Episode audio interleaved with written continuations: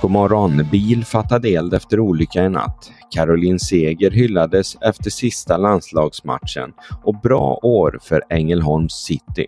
Här är de senaste nyheterna om vädret från Helsingborgs Dagblad. En personbil körde i natt in i en lastbil och fattade eld vid en olycka på Hallandsåsen. Olyckan skedde strax före klockan två natten mot onsdagen. När räddningstjänsten kom fram var bilen helt övertänd och eftersom det hela skedde i ett vattenskyddsområde lät man bilen brinna upp helt istället för att släcka och riskera att vatten skulle komma ut i marken.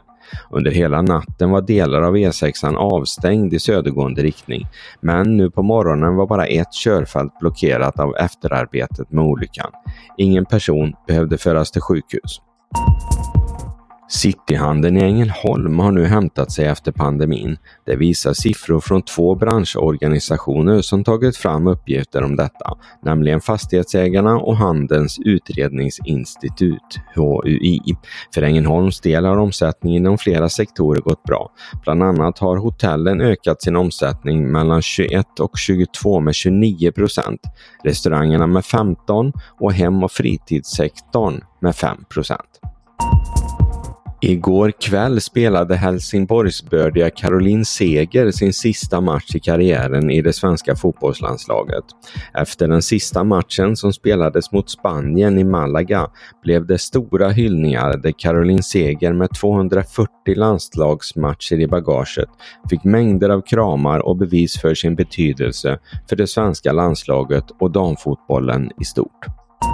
Gotland är inte bara ett populärt resmål under semestern för människor. Också kungsörnar trivs på och över ön. Aldrig tidigare har fler par häckat på Gotland än i år. Enligt Länsstyrelsen finns det nu ett 50-tal revir och ett 20-tal fåglar har kläckts i år. Det är i princip fullt, säger Johan Månsson som är Länsstyrelsens inventerare till Radio Gotland. USAs fortsatta stöd till Ukraina är inte längre obetingat. Nu kräver Republikanerna att Demokraterna också satsar pengar på att stärka gränsen mot Mexiko för att säga ja till ett stödpaket till Ukraina på över motsvarande 1000 miljarder svenska kronor. En omröstning om saken ska hållas kanske redan inom ett dygn.